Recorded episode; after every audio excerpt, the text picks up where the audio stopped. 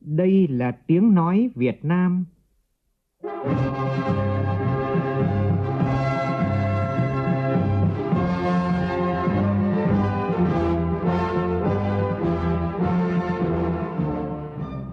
là tiếng nói Việt Nam,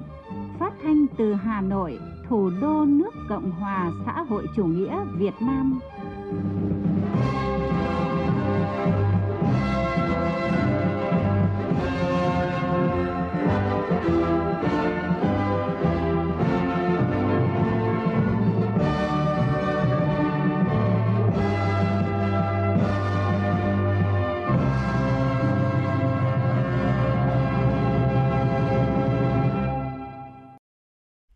Biên tập viên Hùng Cường xin kính chào quý vị và các bạn. Mời quý vị và các bạn nghe chương trình Thời sự chiều của Đài Tiếng Nói Việt Nam với những nội dung chính sau đây.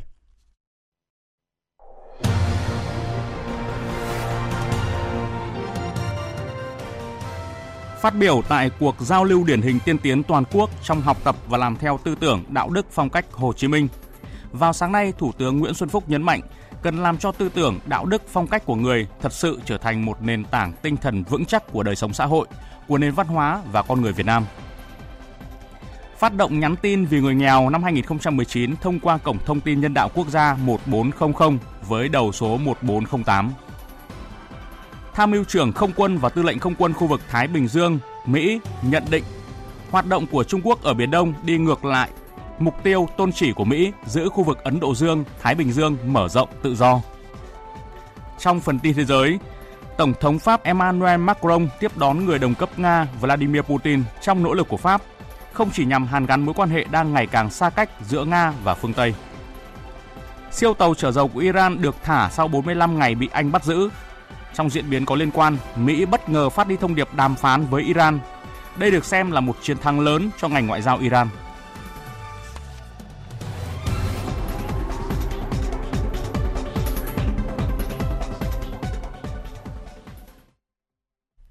Bây giờ là nội dung chi tiết.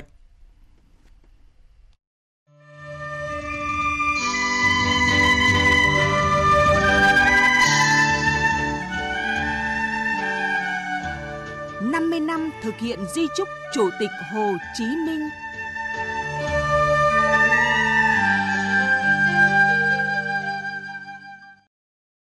Thưa quý vị và các bạn, sáng nay tại Hà Nội, Ban tuyên giáo Trung ương tổ chức chương trình giao lưu toàn quốc các điển hình tiên tiến, học tập và làm theo tư tưởng, đạo đức phong cách Hồ Chí Minh năm 2019 với tên gọi Hồ Chí Minh hành trình khát vọng.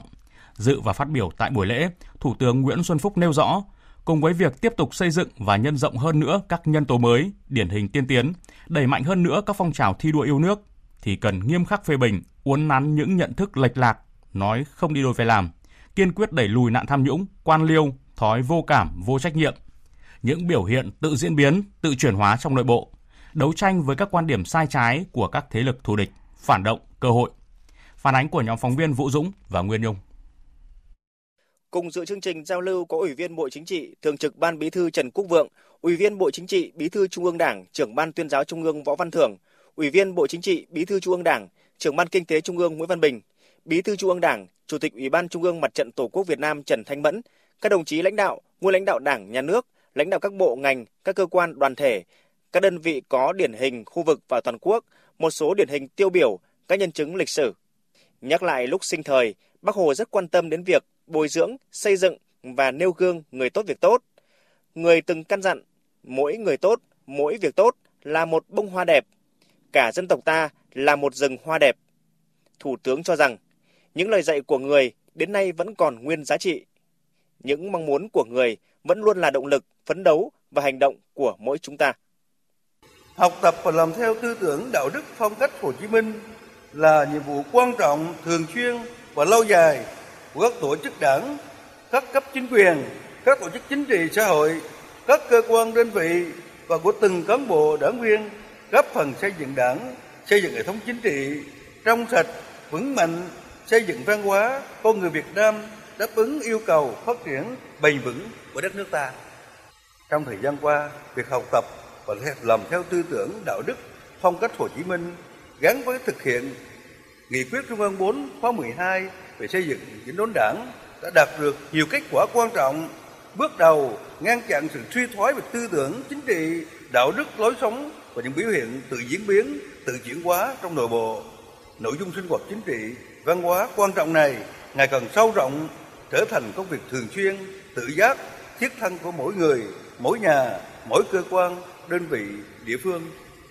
Thủ tướng đánh giá kết quả học tập và làm theo tấm gương của bác đã góp phần quan trọng vào việc xây dựng nếp sống văn hóa mới, củng cố nền tảng tư tưởng và đạo đức cho toàn xã hội,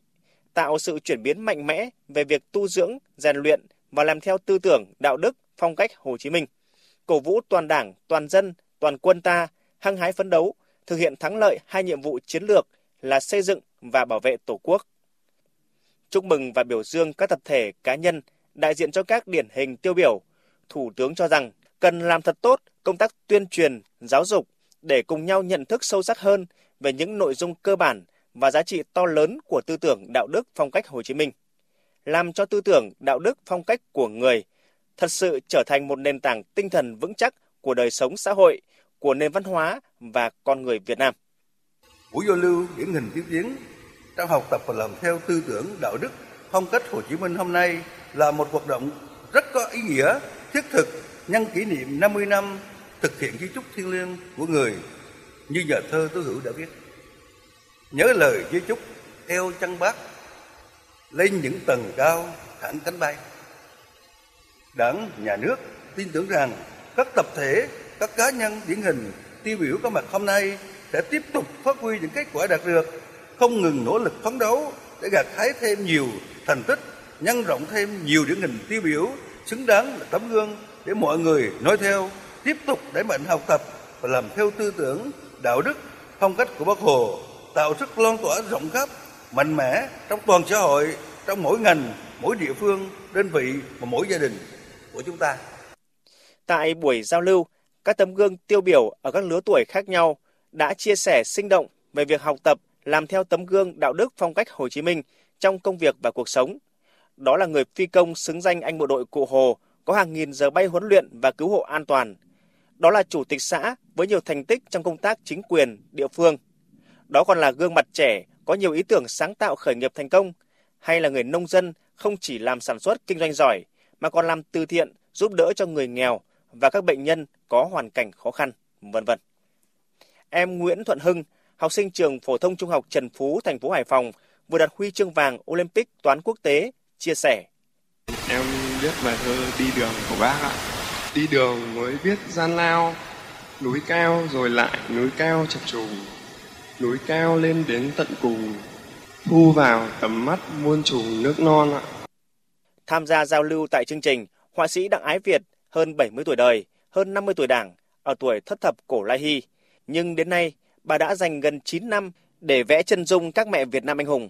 Bà chia sẻ niềm đam mê này xuất phát từ lời dạy của bác, nghệ sĩ cũng là chiến sĩ trên mặt trận văn hóa, văn nghệ. Với bà, là người chiến sĩ thì việc sáng tác phải gắn với phục vụ nhân dân. Có thể nói, bằng lòng kính yêu bác, học tập và làm theo bác, những điển hình tiêu biểu chính là những nhân tố tích cực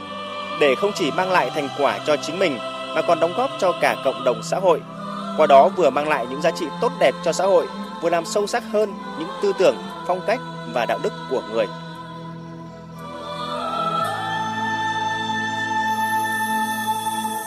Trên cánh đồng miền Nam, mây đen bao phủ chân trời. Khi ca lên Hồ Chí Minh, nghe lòng phơi phới niềm vui. À,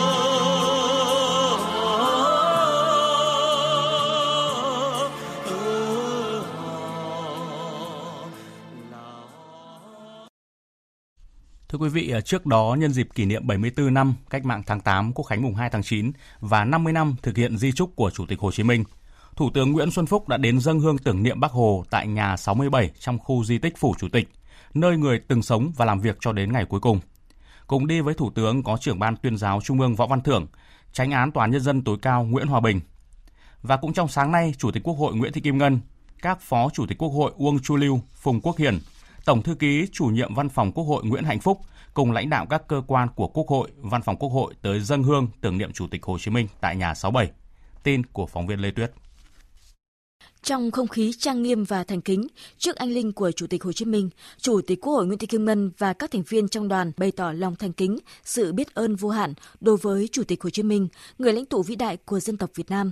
Bày tỏ niềm xúc động khi xem lại những kỷ vật giản dị đơn sơ nhưng vô cùng quý giá gắn liền với cuộc sống hàng ngày của Chủ tịch Hồ Chí Minh. Chủ tịch Quốc hội ghi nhận và biểu dương tập thể cán bộ, công nhân viên khu di tích đã hoàn thành tốt nhiệm vụ gìn giữ, bảo tồn nguyên vẹn các kỷ niệm và hiện vật gắn với cuộc đời của bác.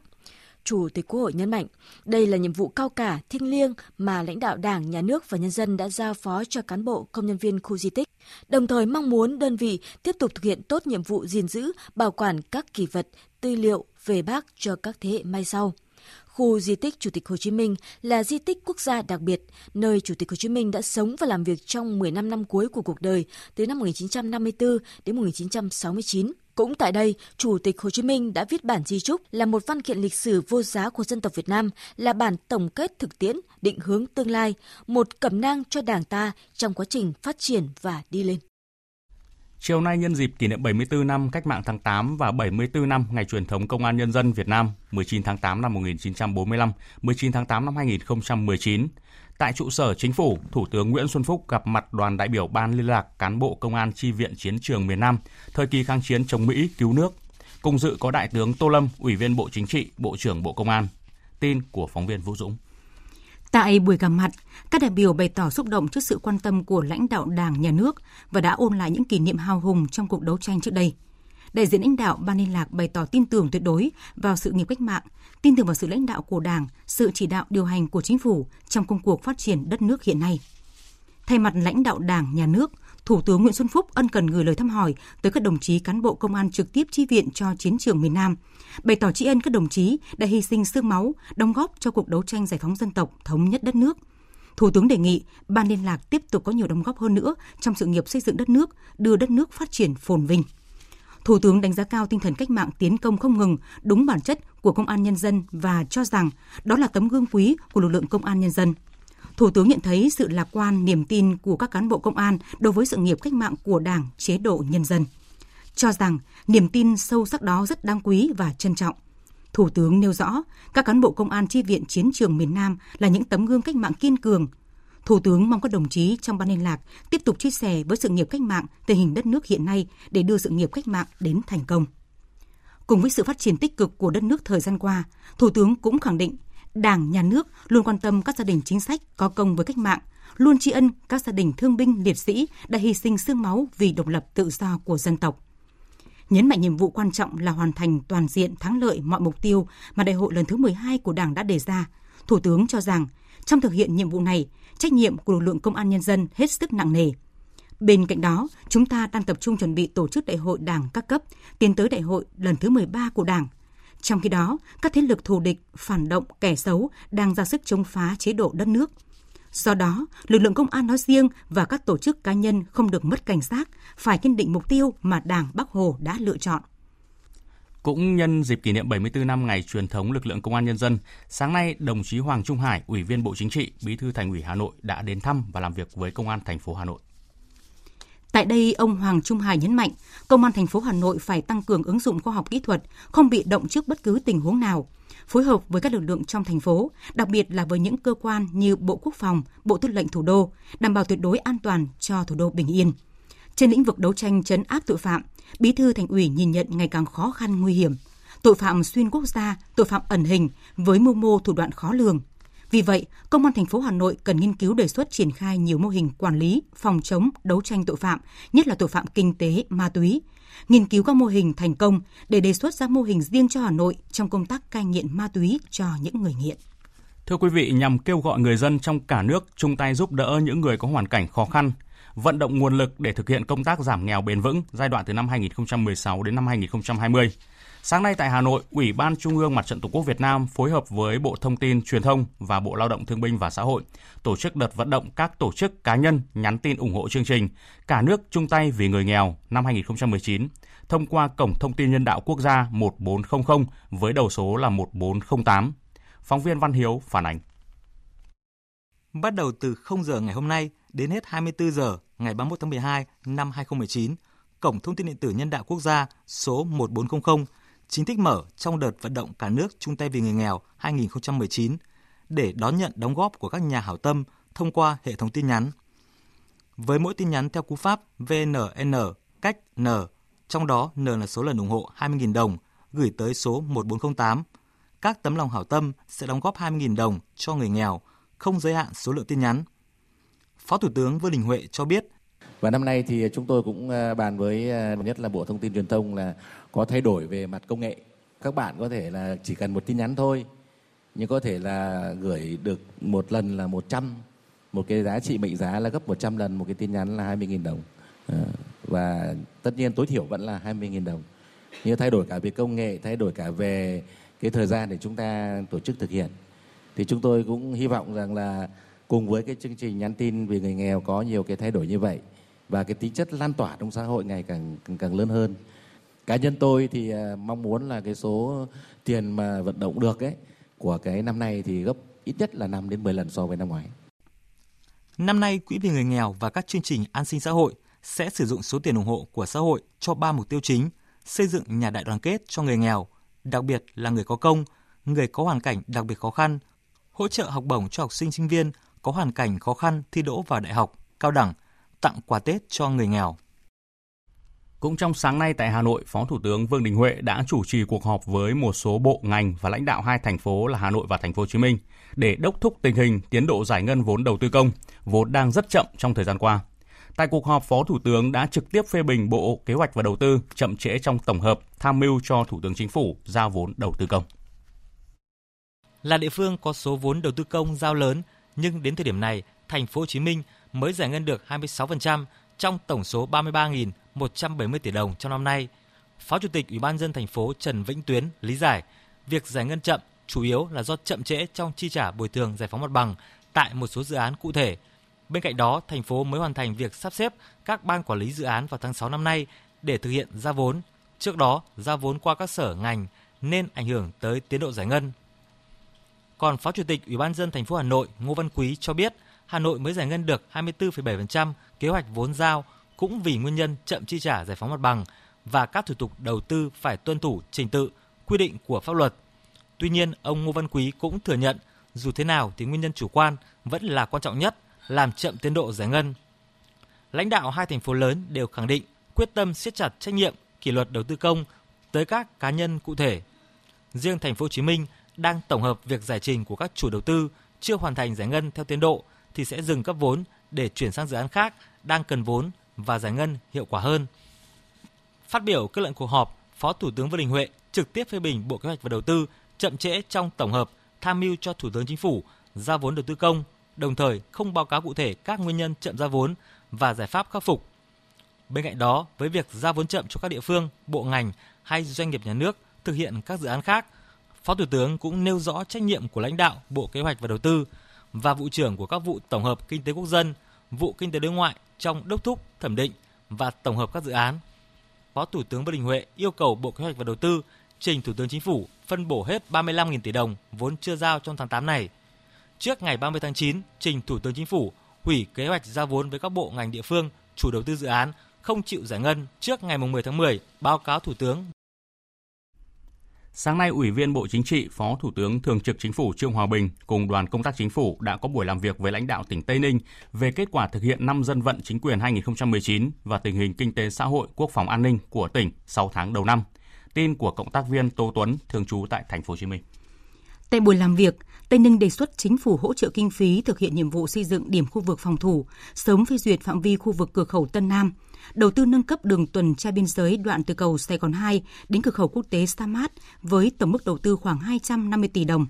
Đồng thời, tỉnh kiến nghị chính phủ chỉ đạo các bộ ngành tổng kết đánh giá thực trạng tội phạm và người nghiện ma túy, những vấn đề bất cập của pháp luật về quản lý, kiểm soát và đấu tranh xử lý nhằm có điều chỉnh chính sách pháp luật cho phù hợp với thực tiễn, góp phần đảm bảo an ninh trật tự, ổn định an ninh xã hội. Phó Thủ tướng Trương Hòa Bình yêu cầu tỉnh Tây Ninh tiếp tục thực hiện có hiệu quả các nghị quyết của Trung ương về công tác tổ chức xây dựng Đảng, nhất là tăng cường xây dựng chỉnh đốn Đảng, ngăn chặn đẩy lùi sự suy thoái về tư tưởng chính trị, đạo đức, lối sống, những biểu hiện tự diễn biến, tự chuyển hóa trong nội bộ và bảo vệ nền tảng tư tưởng của Đảng. Đồng thời, tỉnh cần thực hiện tốt hơn nữa công tác dân vận chính quyền, tăng cường kiểm tra, giám sát và công tác tiếp công dân, giải quyết khiếu nại, tố cáo, công tác phòng chống tham nhũng, thực hành tiết kiệm chống lãng phí và năm dân vận chính quyền 2019. Chiều nay, Phó Thủ tướng Chính phủ Vũ Đức Đam tặng quà 100 nạn nhân chất độc da cam ở hai huyện là Đông Hòa và Tây Hòa của tỉnh Phú Yên. Đây là hoạt động hưởng ứng tháng hành động vì nạn nhân chất độc da cam năm 2019. Tin của phóng viên Thái Bình thường trú tại miền Trung. Hai huyện Đông Hòa và Tây Hòa nằm ở phía nam tỉnh Phú Yên. Đây là vùng đất cách mạng, chịu nhiều đau thương mất mát trong chiến tranh giải phóng dân tộc. Tại đây có hơn 3.000 người phơi nhiễm chất độc da cam. Đến nay, chỉ mới có 40% trong số này được hưởng chế độ bảo trợ xã hội. Tại hai huyện đã hình thành Hội nạn nhân chất độc da cam với 21 chi hội cơ sở, hỗ trợ đùm bọc nhau vượt qua khó khăn. Tại đây, Phó Thủ tướng Vũ Đức Đam đã tặng 100 phần quà trị giá mỗi phần 3,2 triệu đồng, gồm quà và tiền mặt. Nói chuyện với bà con là nạn nhân chất độc da cam, Phó Thủ tướng Vũ Đức Đam cho biết nhà nước đã cố gắng nhưng chế độ chính sách đối với những người có công, nạn nhân chất độc da cam vẫn chưa đáp ứng nhu cầu của các gia đình. Cả nước có gần 4 triệu người bị phơi nhiễm, trong số này còn rất nhiều người bị phơi nhiễm, những người bị ảnh hưởng sang thế hệ thứ hai và thứ ba vẫn chưa đủ điều kiện để được hưởng trợ cấp thường xuyên của nhà nước. Phó Thủ tướng Vũ Đức Đam mong muốn mọi người phát huy truyền thống lá lành đùm lá rách để chung tay giúp đỡ các nạn nhân để mọi người vượt qua khó khăn. Tôi rất là trân trọng cái sự giúp đỡ của các bà con lối xóm bởi vì anh em ở chính quyền địa phương hay các hội ở trung ương thì họ hoàn lắm mới thăm giúp được một lần. Chủ yếu là bà con hàng xóm. Tôi rất là cảm ơn. Là chúng ta phải tiếp tục các cơ quan liên quan sớm làm các công việc cần thiết, xác định các cái đối tượng bị ảnh hưởng bởi chất độc màu da cam. Mà nhà nước phải đưa dần vào sự hỗ trợ của nhà nước để kết hợp với cái sự hỗ trợ của cộng đồng để giúp bà con vượt lên được. Thời sự tiếng nói Việt Nam Thông tin nhanh Bình luận sâu Tương tác đa chiều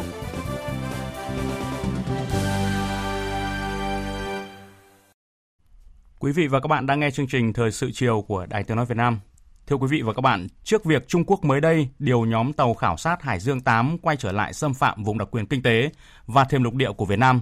tướng David Goldfein, tham mưu trưởng không quân Hoa Kỳ khẳng định tôn trọng các quyết định và hành động của Việt Nam, đồng thời luôn luôn ủng hộ quyền tự vệ và phòng vệ chính đáng của Việt Nam. Phóng viên Hồ Điệp đưa tin. Theo tướng David Goldfein, hoạt động của Trung Quốc ở Biển Đông đã đi ngược lại mục tiêu tôn chỉ của luật pháp quốc tế trong việc đảm bảo một khu vực Ấn Độ-Thái Bình Dương tự do rộng mở. Tại cuộc gặp gỡ báo chí tối qua, tham mưu trưởng không quân Mỹ Goldfein một lần nữa nhấn mạnh những phát biểu tuyên bố mạnh mẽ của Ngoại trưởng Mỹ Mike Pompeo từng đưa ra trước đó, khẳng định quan điểm nhất quán của phía Mỹ phản đối các hoạt động gây ảnh hưởng và thách thức quyền lợi chính đáng và chủ quyền của Việt Nam trong khu vực. And we work closely with, uh, with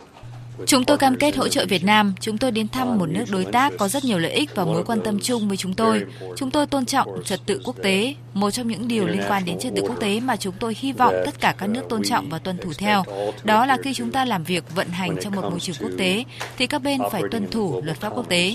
Và sự hiện diện của chúng tôi hôm nay sẽ thể hiện cam kết mạnh mẽ của Hoa Kỳ đối với khu vực. Trước việc Trung Quốc mới đây điều nhóm tàu khảo sát Hải Dương 8 quay trở lại, xâm phạm vùng đặc quyền kinh tế và thềm lục địa của Việt Nam, Đại tướng Côn Phên nhấn mạnh lại việc Mỹ muốn đảm bảo tất cả các quốc gia đều có thể tham gia vào hoạt động hàng hải và hàng không quốc tế theo luật pháp, nên sự hiện diện của Hoa Kỳ trong khu vực là để đảm bảo rằng tất cả các quốc gia đều đạt được lợi ích từ việc tôn trọng những luật lệ toàn cầu, kể cả Trung Quốc. Tham mưu trưởng không quân Mỹ tướng Côn Phên khẳng định. Well, more than anything, we want to respect Chúng tôi tôn trọng các quyết định và hành động của Việt Nam. Chúng tôi luôn ủng hộ quyền tự vệ và phòng vệ chính đáng của Việt Nam. Chúng tôi sẵn sàng làm việc với Việt Nam bởi có các luật lệ mà tất cả các nước đều phải tuân thủ theo. Trước đó, hôm 16 tháng 8, trong chuyến thăm Philippines, hai đại tướng quân đội Mỹ đã khẳng định cam kết của Washington tiếp tục tuần tra Biển Đông để ngăn chặn các tham vọng kiểm soát tuyến đường hàng hải chiến lược này. Thưa quý vị và các bạn, trong những ngày qua, nhóm tàu khảo sát Hải Dương 8 của Trung Quốc đã lần thứ hai vi phạm vùng đặc quyền kinh tế và thềm lục địa của Việt Nam ở khu vực phía Nam Biển Đông. Đây là vùng biển hoàn toàn của Việt Nam, được xác định theo đúng các quy định của Công ước Liên Hợp Quốc về luật biển năm 1982 mà Việt Nam và Trung Quốc đều là thành viên. Dư luận lo ngại các hành vi vi phạm của Trung Quốc trên Biển Đông làm suy giảm lòng tin, gia tăng căng thẳng dẫn tới nguy cơ mất an ninh, an toàn, tự do hàng hải và hàng không. phóng viên Quỳnh Hoa đã phỏng vấn tiến sĩ Phạm Lam Dung, Tổng thư ký Hội luật quốc tế Việt Nam về những hành vi vi phạm của Trung Quốc và những nỗ lực ngoại giao của Việt Nam trong việc bảo vệ chủ quyền, quyền chủ quyền của Việt Nam trên Biển Đông. Xin chào tiến sĩ Phạm Lan Dung. À, thưa tiến sĩ Phạm Lan Dung, trước hết thì um, xin tiến sĩ phân tích rõ đâu là cơ sở pháp lý cho thấy vùng biển phía Nam Biển Đông, khu vực mà Trung Quốc đang có hành vi vi phạm thuộc chủ quyền của Việt Nam ạ. Người phát ngôn của Bộ Ngoại giao Việt Nam thì đã nêu rõ vùng biển ở phía Nam Biển Đông của Việt Nam mà nhóm tàu Hải Dương 08 của Trung Quốc đã vi phạm là cái vùng biển hoàn toàn thuộc quyền chủ quyền của Việt Nam. Nó có những cái lý do như thế này để chúng ta chứng minh rõ đây là cái vùng biển hoàn toàn quyền chủ quyền của Việt Nam. Đây nó là vùng đặc quyền kinh tế và thềm lục địa của Việt Nam và cái vị trí mà xảy ra những cái hành vi vi phạm đấy thì nó nằm cách cái bờ biển Việt Nam không quá 200 hải lý, tức là hoàn toàn ở trong phạm vi vùng đặc quyền kinh tế và thềm lục địa của Việt Nam và Trung Quốc thì không có một cái cơ sở pháp lý nào để có thể yêu sách ở những vùng biển này, bởi vì là cái vị trí đấy nó cách đảo Hải Nam của Trung Quốc gần 500 hải lý, không nằm trong bất kỳ phạm vi nào mà Công ước Luật Biển hoặc luật pháp quốc tế cho phép. Ở theo những cái phán quyết của tòa trọng tài trong vụ Philippines Trung Quốc ấy, thì các cái thực thể ở Trường Sa thì không có thực thể nào có thể có vùng biển quá 12 hải lý cả. Thế thì việc mà Trung Quốc đang chiếm đóng bất hợp pháp những cái thực thể ở Trường Sa cũng không thể đem đến bất kể cái cơ sở nào để Trung Quốc có thể yêu sách cái vùng biển ở Nam Biển Đông mà xảy ra cái hành vi vi phạm. Hơn nữa thì quần đảo Trường Sa không phải là một quốc gia quần đảo, cho nên cũng không thể có đường cơ sở quần đảo ở đây được. Và cuối cùng ý, việc mà Trung Quốc tuyên bố có chủ quyền đối với một số bãi san hô ngầm ở khu vực Nam Biển Đông này hoàn toàn không có một cơ sở pháp lý nào. Bởi vì là cũng theo quy định của Công ước Luật Biển 1982 thì những cái bãi ngầm này nằm ở trong vùng đặc quyền kinh tế và thềm lục địa của quốc gia nào thì nó sẽ thuộc quyền chủ quyền ờ, của cái quốc gia đó. Vì vậy cho nên là ở đây thì Việt Nam có quyền chủ quyền đối với cả vùng đặc quyền kinh tế và thềm lục địa của mình. Vâng, Thời gian qua thì nhiều nước trong khu vực và trên thế giới thì đều bày tỏ quan ngại trước những báo cáo về việc Trung Quốc liên tục có các hành vi vi phạm vùng đặc quyền kinh tế và thềm lục địa của Việt Nam ở khu vực phía Nam Biển Đông. Vậy thưa tiến sĩ Phạm Lan Dung, bà có nhận định gì về sự lên tiếng của cộng đồng quốc tế ạ? Việc các cái nước trên thế giới lên tiếng phản đối một cái hành vi vi phạm pháp luật quốc tế của một quốc gia là một trong những biện pháp mà các nước thường hay làm từ góc độ của chính trị quốc tế. Và Việt Nam cũng như là bất kỳ quốc gia nào trong cái hoàn cảnh này thì đều mong muốn các nước lên tiếng bảo vệ chính nghĩa. Càng nhiều nước có cái tiếng nói càng mạnh để mà lên án cái hành vi vi phạm và bảo vệ cái lợi ích của Việt Nam thì càng tốt. Từ cái góc độ của luật quốc tế, dư luận, tiến bộ trên thế giới nó cũng là một trong những biện pháp đảm bảo thi hành luật và nó cũng là biện pháp tác động đến hành vi của các nước ở đây thì chúng ta thấy rằng là việc mà Trung Quốc vi phạm vùng biển hoàn toàn thuộc vùng đặc quyền kinh tế và thềm lục địa của Việt Nam mà không phải là vùng biển tranh chấp ý, thì nó cũng là một trong những cái lý do là cái cơ sở pháp lý để cho các nước có thêm cơ sở lên tiếng bảo vệ chính nghĩa. Cái nguyên tắc chung của các nước trên thế giới là họ không can thiệp vào những cái tranh chấp về chủ quyền lãnh thổ là những cái tranh chấp mà ở đó họ không có lợi ích và không có yêu sách. Thế tuy nhiên là với những cái tranh chấp, những cái sự cố xảy ra mà ảnh hưởng đến lợi ích của họ, ví dụ như là tự do hàng hải Biển Đông là một cái khu vực mà ở đó có các tuyến hàng hải quốc tế rất quan trọng thì các nước đều lên tiếng phản đối và đều có cái cơ sở để mà có thể ờ, lên án và yêu cầu ngừng cái hành vi vi phạm. Vậy trước những âm mưu thủ đoạn và hành động giáo diết hướng tới độc chiếm Biển Đông của Trung Quốc thì Việt Nam có thể làm gì để bảo vệ chủ quyền, quyền chủ quyền của Việt Nam trên Biển Đông? Thưa tiến sĩ Phạm Lan Dung.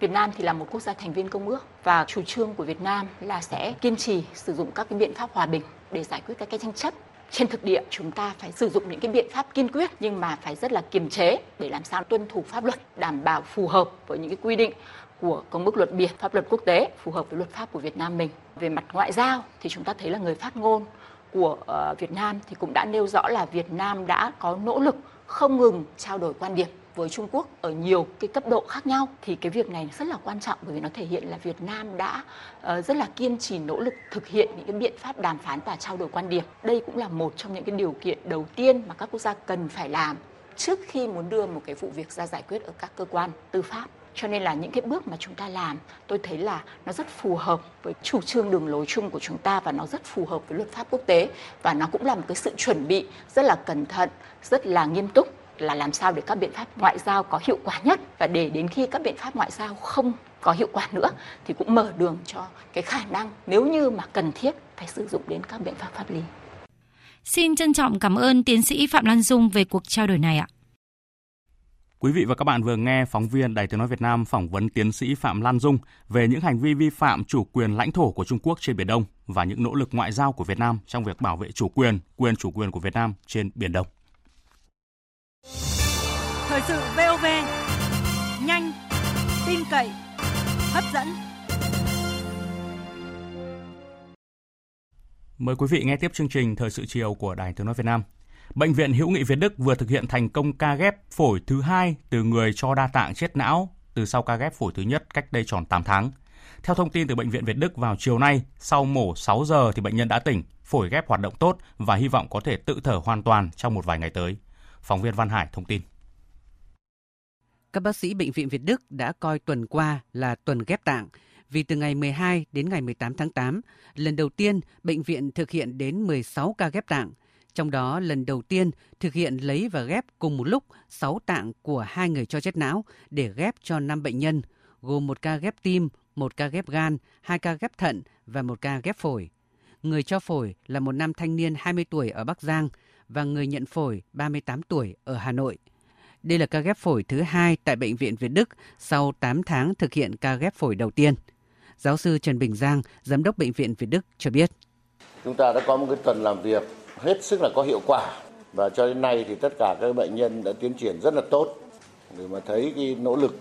của các thầy thuốc của chúng ta, cũng như là thấy được cái trình độ, cả về mặt công tác tổ chức, chuyên môn, kỹ thuật, các cái lĩnh vực, từ ờ, lĩnh vực ờ, ngoại khoa là mổ xẻ của các thầy thuốc, những lĩnh vực về mặt miễn dịch, về chống thải ghép, cũng như là lĩnh vực về gây mê hồi sức.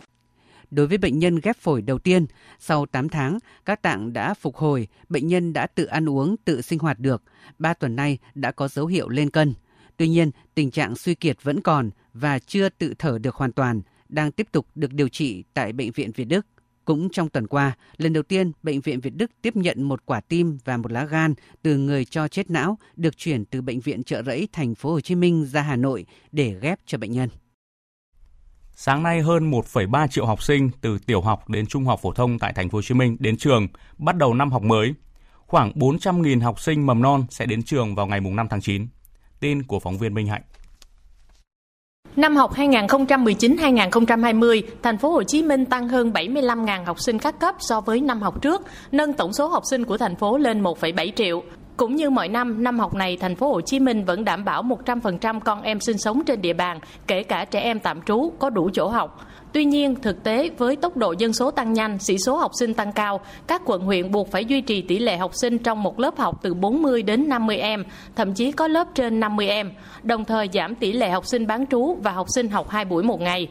Quận Tân Phú là quận có số học sinh tăng cao và không có phòng học mới kịp đưa vào sử dụng vào đầu năm học, đã điều chỉnh tỷ lệ học sinh học 2 buổi ngày từ 30% xuống 23%. Hôm nay, học sinh các bậc học giáo dục mầm non, giáo dục phổ thông, giáo dục thường xuyên tại tỉnh Thanh Hóa cũng chính thức tự trường. Tại các điểm trường thuộc xã Nam Mèo của huyện Quan Sơn, nơi vừa bị mưa lũ tàn phá, chính quyền địa phương và ngành giáo dục đã khẩn trương lắp ghép phòng học tạm để các em có nơi bắt đầu năm học mới. Phản ánh của Sĩ Đức, phóng viên Đài Tiếng Nói Việt Nam. Điểm trường Khu Son thuộc trường tiểu học xã Nam Mèo, nơi vừa bị mưa lũ tàn phá trước đây là nơi học tập của 71 học sinh hai bản Son và Sa Ná. Sau khi lũ cuốn trôi và xô sập hai điểm trường mầm non và tiểu học ở bản Son, Ủy ban nhân dân huyện Quan Sơn đã quyết định xây dựng khu nhà lắp ghép tại điểm trường mầm non bản Sa Ná để đón học sinh tiểu học của hai bản Son và Sa Ná kịp có phòng học trong ngày tự trường. Đến hôm nay thì công trình đã hoàn thành Thầy giáo Chu Trường Thành, hiệu trưởng trường tiểu học Nam Mèo cho biết. Thì bây giờ hiện tại là đang à, gấp rút xây dựng à, bốn phòng học lắp ghép tại bản Sa Ná. Ngày hôm nay sẽ là hoàn thành bốn à, phòng học này. Sáng nay thì hơn 70 học sinh cũng đã ra từ trường hôm nay rồi và ngày hôm ngày kia là chúng tôi sẽ bắt đầu cho tổ chức cho các em ôn tập theo chương trình của tỉnh Thanh Hóa. Sau khi bốn phòng học được hoàn thành, nhà trường sẽ đưa bàn ghế sách vở đồ dùng học tập do một số nhà hảo tâm đã tài trợ và phục vụ cho việc học tập của các em. Dự kiến chiều nay 19 tháng 8 hoặc chậm nhất là ngày mai 20 tháng 8, công trình 4 phòng học lắp ghép sẽ được nhà thầu bàn giao cho trường tiểu học Nam Mèo đón học sinh đến học ở ngôi trường mới. Chiều nay, Bộ Thông tin và Truyền thông phối hợp với Bộ Văn hóa Thể thao và Du lịch, Hội Nhà báo Việt Nam tổ chức lễ phát động giải báo chí về chủ đề Văn hóa ứng xử. Thông qua cuộc phát động, ban tổ chức mong muốn góp phần nâng cao chất lượng tuyên truyền về văn hóa ứng xử trên các phương tiện thông tin đại chúng, lan tỏa hành vi ứng xử trong xã hội. Phóng viên Ái Kiều thông tin chi tiết.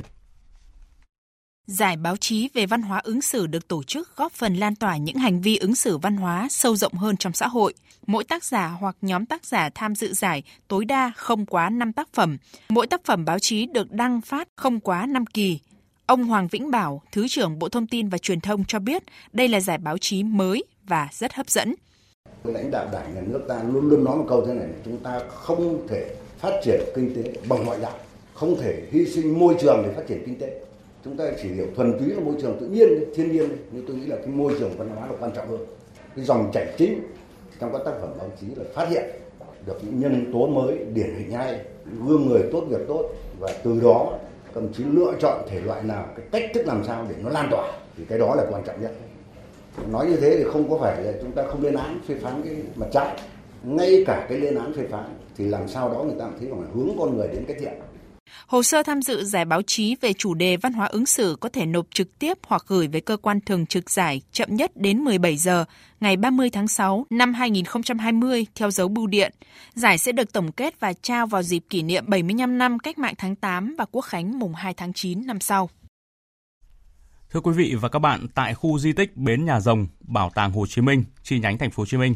Công tác chuẩn bị đang rất khẩn trương cho cầu truyền hình phát thanh với chủ đề Muôn vàn tình thương yêu sẽ diễn ra vào tối 21 tháng 8 do Đài Tiếng nói Việt Nam phối hợp với Ủy ban nhân dân tỉnh Nghệ An và thành phố Hồ Chí Minh thực hiện nhân kỷ niệm 50 năm ngày Bác Hồ đi xa, 50 năm toàn Đảng, toàn dân, toàn quân ta thực hiện di trúc thiêng liêng của Bác. Phản ánh của nhóm phóng viên thường trú tại thành phố Hồ Chí Minh.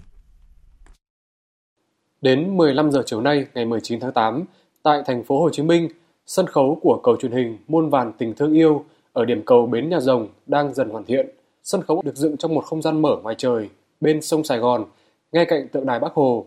Bộ phận âm thanh ánh sáng cũng đang trong quá trình vận chuyển kết nối thiết bị. Trong không khí khẩn trương, chạy đua với thời gian để kịp tiến độ, các công nhân hối hả làm việc không ngơi tay. Ông Dương Công Nguyên, phụ trách âm thanh ánh sáng cho biết. Hôm nay vẫn cố gắng ờ, đẩy nhanh tiến độ để hoàn thành sớm cái ờ, phần lắp đặt ờ, hệ thống âm thanh ánh sáng sân khấu cũng như màn hình led để đúng tiến độ để kịp ờ, thời gian để cho cái đêm sơ duyệt tối nay và chương trình tổng duyệt tối ngày mai ờ, để cho nó một cái gì đó nó chỉnh chu để cho cái chương trình mình nó tốt đẹp trong cái đêm cầu truyền hình. Nói về quá trình chuẩn bị tại điểm cầu thành phố Hồ Chí Minh, nghệ sĩ ưu tú Lê Thụy, tổng đạo diễn cho biết, toàn bộ ekip đang nỗ lực chạy đua với thời gian. Tất cả các công đoạn khảo sát, chuẩn bị diễn ra khoảng 6 tháng trước. Điều này đòi hỏi sự nỗ lực của cả một tập thể. Điểm cầu thành phố Hồ Chí Minh sẽ được hoàn tất khâu chuẩn bị trong tối nay để diễn tập sơ duyệt. Đây là một trong những chương trình có dấu ấn lớn, sự kiện lớn và có những trường đoạn có thể làm khán giả nghẹn lòng khi nghĩ về bác, dây dứt về việc thực hiện lời dạy của bác. Tổng số lượng diễn viên nghệ sĩ tại điểm cầu thành phố Hồ Chí Minh là 150 người, đang cố gắng luyện tập hăng say hết mình. Còn à, cái tinh thần của nghệ sĩ tập luyện thì tức là 6 tháng nay họ đã chăm chú và 3 tháng nay họ bắt đầu vào cuộc. Và 15 ngày hôm nay thì quyết liệt, chúng tôi đã tập luyện rất kỹ lưỡng và cũng rất vất vả với một cái thời tiết cực kỳ khắc nghiệt. Thế nhưng với một cái tinh thần làm sao hay nhất, tốt đẹp nhất để truyền hình trực tiếp đến khán giả thì chúng tôi vẫn đang cố gắng hết mình. Được tham gia vào một cầu truyền hình vô cùng ý nghĩa về bác, mang lại nhiều cảm xúc đặc biệt cho các nghệ sĩ ở miền Nam. Nghệ sĩ Phạm Thế Vĩ đảm nhiệm biểu diễn ca khúc Dấu chân phía trước lời Hồ Thi Ca, nhạc Phạm Minh Tuấn cho biết. Khi tìm hiểu về Chủ tịch Hồ Chí Minh, về con đường của người ra đi tìm đường cứu nước, bằng cái cảm xúc của một người công dân của thành phố, tất cả những cái cảm xúc đó mình hết mình mình tập trung vào để diễn tả làm sao cho cái tác phẩm nó đạt được một cái mức độ gọi là người nghe người ta có thể chấp nhận được. Khi được phía ban tổ chức chương trình đặt vấn đề về việc lựa chọn bến nhà rồng là một trong những điểm cầu của chương trình muôn vàn tình thương yêu, bà Lưu Thị Tuyết Trinh, giám đốc Bảo tàng Hồ Chí Minh, chi nhánh thành phố Hồ Chí Minh, hết sức vui mừng bởi vì đây là một sự kiện đặc biệt, được tổ chức ở một địa điểm lịch sử đặc biệt. Theo bà Tuyết Trinh, phía bảo tàng đã hỗ trợ hết sức để chương trình diễn ra tốt đẹp. Và người dân thành phố thì cũng háo hức vào cái dịp này, cầu truyền hình diễn ra vào ngày đúng vào ngày dỗ của bác thì nó càng ý nghĩa hơn và cái địa điểm này thì à, người dân cũng quen lui tới Chương trình cầu truyền hình phát thanh với chủ đề Muôn vàn tình thương yêu được thực hiện tại ba điểm cầu, nhà hát Đài Tiếng nói Việt Nam Hà Nội, khu di tích lịch sử quốc gia đặc biệt Kim Liên, huyện Nam Đàn, tỉnh Nghệ An và bến Nhà Rồng, Bảo tàng Thành phố Hồ Chí Minh, chi nhánh Thành phố Hồ Chí Minh. Chúng tôi xin được lưu ý là chương trình chính luận nghệ thuật muôn vàn tình thương yêu được truyền hình trực tiếp trên các kênh VTC1, VTC3, VTC10, kênh truyền hình Việt Nam Journey của Đài Tiếng nói Việt Nam các kênh đài truyền hình Thành phố Hồ Chí Minh HTV, đài phát thanh truyền hình Nghệ An NTV và nhiều đài phát thanh truyền hình trong cả nước và cũng được phát thanh trực tiếp trên các kênh sóng VOV1, VOV2, VOV3, VOV4, được phát trực tuyến trên các báo điện tử vov.vn, VTC News, trang điện tử vovworld.vn và ứng dụng VOV Media. Công ty trách nhiệm hữu hạn Cayang Việt Nam sẽ hoạt động trở lại vào ngày mai. Trong tuần này, công nhân sẽ được trả 50% lương tháng 7 và sẽ được trả nốt phần còn lại vào tuần tới. Đây là thông tin mà ban lãnh đạo mới của công ty trách nhiệm hữu hạn Cayang Việt Nam thông tin tới công nhân trong buổi sáng nay. Phản ánh của phóng viên Thanh Nga, cơ quan thường trú Đài Tiếng nói Việt Nam khu vực Đông Bắc. Sáng nay, ban lãnh đạo mới của công ty trách nhiệm hữu hạn Cayang Việt Nam đã chính thức ra mắt hàng ngàn công nhân của công ty sau sự việc ban lãnh đạo cũ của công ty rời khỏi trụ sở không rõ lý do vào ngày 11 tháng 8 vừa qua công ty trách nhiệm hữu hạn Kayang Việt Nam đã được công ty SH, một trong những đối tác và cũng là chủ đầu tư của Kayang Việt Nam tiếp nhận lại. Trong buổi gặp gỡ công nhân của công ty vào sáng nay, bà Jenny Ku, Chủ tịch Hội đồng Quản trị công ty HS cho biết, bà và các cộng sự của mình sẽ nỗ lực hết sức và sẽ trả 50% lương tháng 7 cho công nhân trong tuần này và sẽ trả nốt một nửa còn lại trong tuần tới. Ngay sau buổi nói chuyện này, tôi sẽ về Đài Loan để làm thủ tục chuyển tiền sang Việt Nam. Thủ tục chuyển tiền từ Đài Loan vào Việt Nam không hề đơn giản, phải chuyển dần từng món một. Vì vậy, mong mọi người thông cảm, tôi sẽ cố gắng hết sức để đảm bảo lương cho các bạn. Với đội ngũ công nhân lành nghề của Cayang, hy vọng các khách hàng sẽ tiếp tục ủng hộ chúng ta. Hàng ngàn công nhân của công ty trách nhiệm hữu hạn Cayang Việt Nam rất phấn khởi trước thông tin này. Họ cho biết sẽ quay trở lại làm việc vào ngày mai với tinh thần làm việc cao nhất. Chúng tôi à, rất là xúc động và cảm thấy à, những cái quyền lợi của mình đã được à, đáp ứng và chúng tôi cũng mong rằng là công ty ngày càng phát triển. Tất cả sáng mai tôi sẽ đi làm. Em thì em thấy rất là vui bởi vì là gắn bó với công ty đến thời điểm này nó cũng được gần chục năm rồi. Công ty tiếp tục là hoạt động nữa thì bọn em rất chi là mừng. Cái thứ nhất là lương bọn em cũng có thể là lĩnh được và bảo hiểm công ty có thể giải quyết được cho bọn em với cả là bọn em quan trọng nhất là có công an việc làm. Ban lãnh đạo thành phố và quận đã hỗ trợ và giúp đỡ bọn em rất nhiều trong một tuần qua. Như vậy, đúng một tuần sau sự việc ban lãnh đạo công ty trách nhiệm hữu hạn Khai Giang Việt Nam rời đi, khiến gần 2.500 công nhân công ty hoang mang, lo lắng. Với sự chỉ đạo sát sao của lãnh đạo Ủy ban dân thành phố Hải Phòng và các ban ngành của thành phố, sự tích cực của Liên đoàn Lao động Hải Phòng, ban chấp hành công đoàn công ty trong việc ổn định tình hình công nhân và liên lạc với tổng công ty phía Đài Loan. Đến nay, mọi việc đã cơ bản ổn định Nắng hạn gay gắt kéo dài khiến hơn 2.700 hecta rừng phòng hộ ở tỉnh Phú Yên bị chết khô, liên tiếp xảy ra nhiều vụ cháy rừng. Tình hình sẽ tiếp tục diễn biến phức tạp, hậu quả nghiêm trọng hơn nếu như những ngày tới không có mưa. Phản ánh của nhóm phóng viên thường trú tại miền Trung. Dọc tuyến đường ven biển tỉnh Phú Yên, những cánh rừng bên các sườn đồi thuộc huyện Tuy An và thành phố Tuy Hòa đã không còn màu xanh mà chỉ một màu bạc trắng héo úa. Ông Nguyễn Văn Thanh, người dân ở xã An Phú, thành phố Tuy Hòa, tỉnh Phú Yên lo ngại nắng quá nó khô. Coi coi cây nơi coi cây chết khô cũng phải mười phải khô phải sáu nha rồi nắng quá nắng cây dương nó khô cho cũng có ai chặt phá đốt cái gì phải không? Khô luôn cho không có sống nổi luôn. Chỗ nào hóc không mà là chết hết luôn. Mà hệ tiền thuốc quen ngày cái bật lửa cháy khô mà cây khô mà gì đâu. Theo thống kê của ban điều hành dự án trồng rừng ven biển tỉnh Phú Yên, trong hơn 460 hecta rừng phòng hộ trồng mới và trồng bổ sung trong 3 năm qua, đã có 190 hecta rừng ven biển, huyện Tuy An, thành phố Tuy Hòa khô chết do nắng hạn. Số còn lại đang có hiện tượng khô héo. Ông Bùi Văn Thành, Chủ tịch Ủy ban Nhân dân huyện Tuy An, tỉnh Phú Yên cho biết, Mấy chục năm nay thì đây là một cái năm mà phải nói nhìn thấy rừng sơ sát tiêu điều. Cây keo mà cháy hết có một số cây là phải chết đứng. không không có nguồn nước mà tới có thể tưới cho những cái cánh rừng như vậy được. Trong cho trời mưa thôi. Rừng nó khô thì thật ra mà nói cái này không rất là khó. Xa cái nguồn nước hết. Công tác tuyên truyền, ừ, vận động bà con làm sao cố gắng đi chăm sóc rừng, đi quản lý rừng Đến nay, tỉnh Phú Yên đã có hơn 2.750 hecta rừng bị chết do nắng hạn kéo dài, trong đó có 180 hecta rừng trồng ven biển. Loại rừng bị chết khô chủ yếu là phi lao, bạch đàn, dầu rải, sao đen. Tình hình nắng nóng làm phát sinh hơn 40 vụ cháy, thiệt hại hơn 500 hecta rừng trồng khả năng phục hồi rừng bị cháy rất thấp do nắng hạn kéo dài. Tiếp theo sẽ là những thông tin thời tiết chi tiết trên cả nước.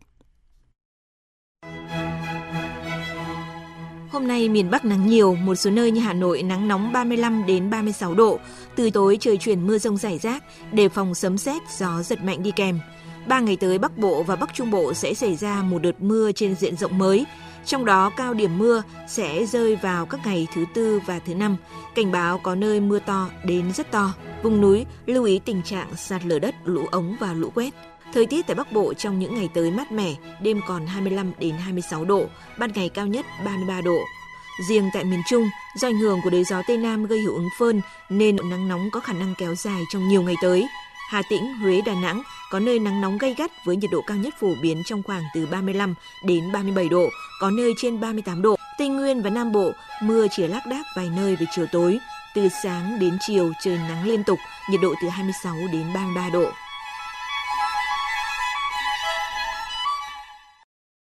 Chuyển sang phần tin thế giới, Tổng thống Pháp Emmanuel Macron ngày hôm nay tiếp đón người đồng cấp Nga Vladimir Putin tại pháo đài Brégançon, miền nam nước Pháp.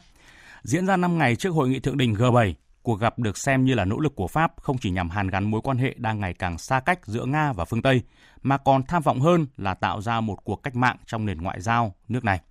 Phóng viên Thu Hoài tổng hợp thông tin. Tại cuộc gặp gần đây nhất giữa hai nhà lãnh đạo bên lề G20 tại Osaka, Nhật Bản, Tổng thống Pháp Emmanuel Macron từng thể hiện mong muốn tận dụng mọi hình thức hợp tác trong các chủ đề lớn gây bất ổn hay xung đột, mà theo cách nói của nhà lãnh đạo Pháp là không ngây thơ nhưng cũng không đóng sập mọi cánh cửa. Không khó để nhận ra sự thay đổi lớn trong học thuyết ngoại giao của Pháp thời gian qua, từ tham gia, can dự sang trung gian, hòa giải – để làm được điều này, mối quan hệ với Nga là không thể thiếu. Pháp muốn phát đi một tín hiệu mạnh mẽ trước thềm hội nghị thượng đỉnh G7. Chuyên gia về quan hệ Pháp-Nga Arnaud Dubion nhận định. Pháp hiểu rằng điều mà Nga mong muốn đó là một mối quan hệ có đi có lại và chắc chắn sẽ không có những nhượng bộ đơn phương. Tổng thống Vladimir Putin đến không phải là để tặng hoa cho dù đó là ai, Tổng thống Emmanuel Macron hay bất kỳ nhà lãnh đạo nào khác. Tuy nhiên, những tham vọng của Tổng thống Pháp trong mối quan hệ với Nga không chỉ dừng lại ở đó, mà xa hơn là muốn tìm lại thời kỳ hoàng kim của nước Pháp trên sân khấu quốc tế. Tổng thống Macron từng tuyên bố muốn tái tham gia năng động với Nga và kết nối đối thoại chiến lược và nhắn nhủ người đồng cấp Nga rằng chúng ta có thể xây dựng nhiều điều. Tổng thống Pháp hiện được coi như bộ mặt của châu Âu trước một thủ tướng Đức Angela Merkel đang bị suy yếu và đang ở giai đoạn cuối nhiệm kỳ. Theo cựu Ngoại trưởng Hubert Vetrin, cuộc gặp này là một nỗ lực rất hữu ích nhằm đưa Pháp và thậm chí là cả châu Âu phá vỡ bế tắc trong các mối quan hệ với Nga. Đêm qua, theo giờ địa phương, siêu tàu chở dầu của Iran Grey 1 đã rời Gibraltar để đến mục đích chưa rõ ràng tại Địa Trung Hải, sau 45 ngày bị Anh bắt giữ. Bất chấp các nỗ lực bắt giữ lại trước đó, chính quyền Mỹ ngày hôm qua bất ngờ phát đi thông điệp đàm phán với Iran để giải quyết bất đồng. Điều này được xem là một chiến thắng lớn cho ngành ngoại giao Iran. Tổng hợp của phóng viên Đình Nam. Hôm qua, tàu Grey 1 đã được giới chức Iran đổi tên thành Andrian Daria 1 và thay cờ Panama bằng cờ chính thức của Iran. Ngoài ra, hai đội kỹ thuật của Iran cũng đã tới Gibraltar để đưa chiếc tàu ra khỏi Gibraltar ngay trong đêm qua. Đại diện công ty chủ quản của chiếc tàu xác nhận nhóm thủy thủ đoàn mới đến tiếp quản con tàu gồm những người mang quốc tịch Ấn Độ và Ukraine. Việc tàu chở dầu Iran di chuyển ra khỏi Gibraltar diễn ra sau vài giờ khi chính quyền tại đây đã thẳng thừng từ chối đề nghị của Mỹ về việc bắt giữ lại chiếc tàu, cũng như thực hiện lệnh bắt giữ chiếc tàu của Bộ Tư pháp Mỹ đưa ra ngày 16 tháng 8 vừa qua. Vùng lãnh thổ thuộc Anh khẳng định họ không thể thực hiện đề nghị của Mỹ xét theo luật pháp của Liên minh châu Âu. Vào thời điểm tàu Iran rời Gibraltar, căng thẳng dường như cũng đã được hạ nhiệt khi Tổng thống Mỹ Donald Trump đã bất ngờ nhắc lại khả năng đàm phán giữa hai bên để giải quyết các bất đồng. Nếu bạn để ý, những chiếc tàu Iran bắt giữ không có bất kỳ chiếc nào thuộc sở hữu của chúng tôi. Tôi thực sự nghĩ rằng Iran đang muốn đàm phán. Iran đang có tiềm năng lớn. Tôi cũng đã nói điều này về Triều Tiên. Chúng tôi có thể làm gì đó rất nhanh, nhưng Iran không biết bắt đầu từ đâu. Người Iran rất đáng tự hào, nhưng kinh tế của họ đang là một thảm họa. Họ phải làm điều gì đó. Thực tế, cả Mỹ và Iran trước đây đều nhiều lần để ngỏ khả năng đàm phán giữa hai bên để giải quyết mọi bất đồng, đặc biệt liên quan đến lệnh trừng phạt của Mỹ vấn đề hạt nhân tên lửa của Iran hay sức ảnh hưởng của quốc gia vùng vịnh này trong khu vực. Tuy nhiên, khi mà mọi chuyện trở nên căng thẳng hơn bao giờ hết, với các vụ bắt tàu giữa Anh và Iran, một lời nhắc đối thoại từ Mỹ, cộng thêm việc thả tàu từ Anh, rõ ràng Iran đã có một chiến thắng ngoại giao lớn. Hôm nay, Trung tâm Nghiên cứu Mỹ thuộc Đại học Sydney công bố báo cáo trong đó nhấn mạnh chính quyền Australia cần quan tâm nhiều hơn tới Ấn Độ và Thái Bình Dương, là khu vực gắn với lợi ích sát sườn về cả an ninh và kinh tế đối với Australia. Báo cáo này đưa ra trong bối cảnh Australia đang cân nhắc cử tàu tham gia tuần tra đảm bảo an ninh tại eo biển Hormuz theo đề nghị của Mỹ. Việt Nga, phóng viên Đài Tiếng nói Việt Nam thường trú tại Australia đưa tin. Báo cáo công bố vào ngày hôm nay của Trung tâm Nghiên cứu Mỹ nêu rõ, trong giai đoạn từ 2001 đến 2018, Australia đã chi 14,7 tỷ đô la Australia cho các chiến dịch quân sự triển khai tại Trung Đông, trong khi chỉ chi 3,9 tỷ đô la Australia cho các hoạt động tại khu vực Ấn Độ Dương. Các con số này đã cho thấy rõ mức độ ưu tiên của chính quyền Australia trong thời gian vừa qua. Cũng trong ngày hôm nay, Viện Nghiên cứu Chính sách Chiến lược Australia công bố báo cáo trong đó đề xuất chính quyền Australia cần đầu tư nhiều hơn cho lĩnh vực quốc phòng ở phía bắc nước này, nơi giáp danh với khu vực Đông Nam Á, để tăng cường khả năng sẵn sàng và bảo vệ đất nước. Các đề xuất này đưa ra trong bối cảnh mới đây, Mỹ tiếp tục đề nghị Australia tham gia kế hoạch tuần tra đảm bảo an ninh tại eo biển Hormuz. Theo dư luận, nhiều khả năng Australia sẽ chấp nhận đề nghị này. Song theo ông Ashley Townsend, giám đốc phụ trách nghiên cứu về chính sách đối ngoại và quốc phòng thuộc Trung tâm Nghiên cứu Mỹ, đồng tác giả của bản báo cáo, thì Australia nên tập trung vào khu vực Ấn Độ-Thái Bình Dương và không tham gia vào kế hoạch này bằng cách thuyết phục Mỹ quay trở lại thỏa thuận hạt nhân với Iran. Về đề nghị của chính phủ Mỹ trong việc tăng cường can dự tại Trung Đông, Australia hoàn toàn có thể tránh để không rơi vào tình trạng khó xử bằng việc các nhà ngoại giao vào cuộc để yêu cầu Mỹ quay trở lại thỏa thuận hạt nhân với Iran. Nếu không sẽ thật là đáng tiếc. Giới chức Tây Ban Nha ngày hôm nay thông báo số người sơ tán do cháy rừng trên đảo Gran Canaria thuộc quần đảo Canary của nước này đã lên tới 8.000. Cháy rừng bùng phát kể từ cuối tuần qua gần thị trấn Tejeda đang có xu hướng lan nhanh, một phần do tác động của điều kiện thời tiết như là nhiệt độ cao, gió mạnh cộng với độ ẩm thấp.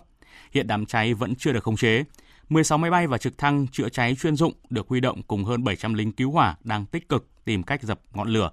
Cháy dữ dội bốc cao tới 50 mét. Hôm nay là tròn 10 năm Liên Hợp Quốc tổ chức kỷ niệm nhân ngày nhân đạo thế giới, với thông điệp năm nay là những người phụ nữ nhân đạo nhằm tôn vinh những nữ anh hùng thầm lặng đã và đang làm công tác cứu trợ nhân đạo trên toàn thế giới. Tổng hợp của biên tập viên Đài tiếng nói Việt Nam. Kỷ niệm Ngày Nhân đạo Thế giới năm nay, Liên Hợp Quốc đã phát động chiến dịch mang tên Những người phụ nữ nhân đạo để kể về những câu chuyện họ làm để vinh danh họ. Theo Tổng thư ký Liên Hợp Quốc Antonio Guterres, đa số những người phụ nữ làm nhân đạo phải sống và làm việc ở những vùng khó khăn nhất trên thế giới, nơi chiến tranh bạo loạn như Afghanistan, Syria, Yemen, Nam Sudan hay những nơi đói nghèo khổ cực triền miên như vùng Sahel châu Phi. Tuy nhiên hơn tất cả, những người phụ nữ này đã vươn lên tham gia vào các công tác nhân đạo để giúp đỡ những người khốn khó, thể hiện những giá trị nhân đạo cốt lõi của loài người. Năm nay chúng tôi xin vinh danh những người phụ nữ làm công tác nhân đạo. Họ đã tạo ra sự khác biệt lớn khi hỗ trợ cho hàng triệu người trên thế giới, từ phụ nữ trẻ em cho tới những người đàn ông cần hỗ trợ khẩn cấp trong công tác cứu hộ nạn nhân dịch bệnh hay thiên tai. Người phụ nữ nhân đạo luôn ở tuyến đầu. Sự xuất hiện của những người phụ nữ nhân đạo đã giúp cho các hoạt động viện trợ cứu trợ hiệu quả hơn. Nhân dịp này, Liên Hợp Quốc cũng kêu gọi chính phủ các nước, các bên trong các cuộc xung đột chiến tranh cần có những biện pháp hiệu quả hơn để bảo vệ an toàn cho những người làm công tác nhân đạo, nhất là đối với phụ nữ. Thêm vào đó, các luật nhân quyền, nhân đạo cần phải được tôn trọng một cách đầy đủ hơn. Tiếp theo chương trình như thường lệ là trang tin thể thao.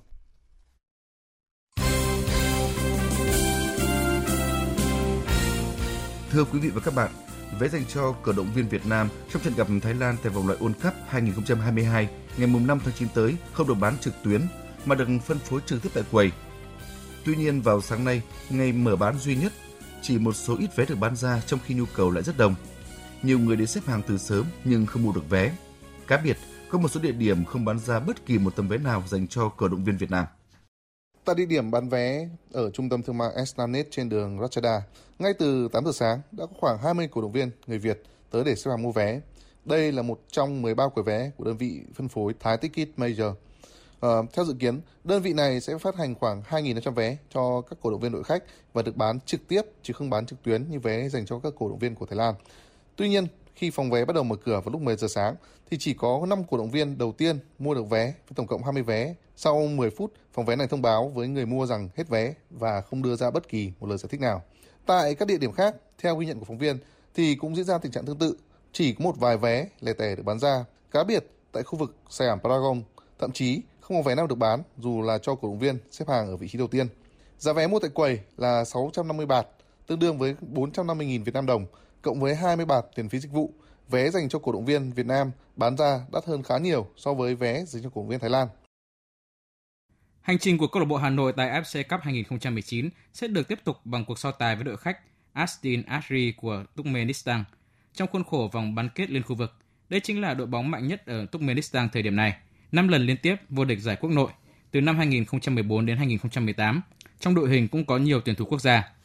Nhận định về trận đấu ngày mai với câu lạc bộ Hà Nội, ông Yahuli, huấn luyện viên câu lạc bộ Astin Ari nêu rõ. Chúng tôi không có nhiều thông tin về câu lạc bộ Hà Nội, nhưng đã vào đến vòng này dĩ nhiên là đội chơi tốt. Ngày mai là trận đấu khó khăn. Chúng tôi đã xem một số trận đấu của Hà Nội và nghĩ rằng cầu thủ số 10 của họ là cầu thủ chất lượng. Tôi thấy rằng bóng đá Việt Nam đã phát triển mạnh trong những năm qua và người dân Việt Nam rất yêu bóng đá. Việc được thi đấu trên sân nhà trong trận đợt đi vì thế được xem là một lợi thế nhỏ cho câu lạc bộ Hà Nội. Sức nóng tại sân hàng đẫy sẽ tạo thêm sự hưng phấn cho câu lạc bộ Hà Nội trong trận đấu tầm vóc quốc tế lớn nhất trong lịch sử đội bóng. Trận lượt đi giữa Hà Nội và Astin Ari sẽ diễn ra vào 19 giờ ngày mai trên sân vận động hàng đẫy. Trận lượt về sẽ diễn ra vào ngày 27 tháng 8 tại Turkmenistan.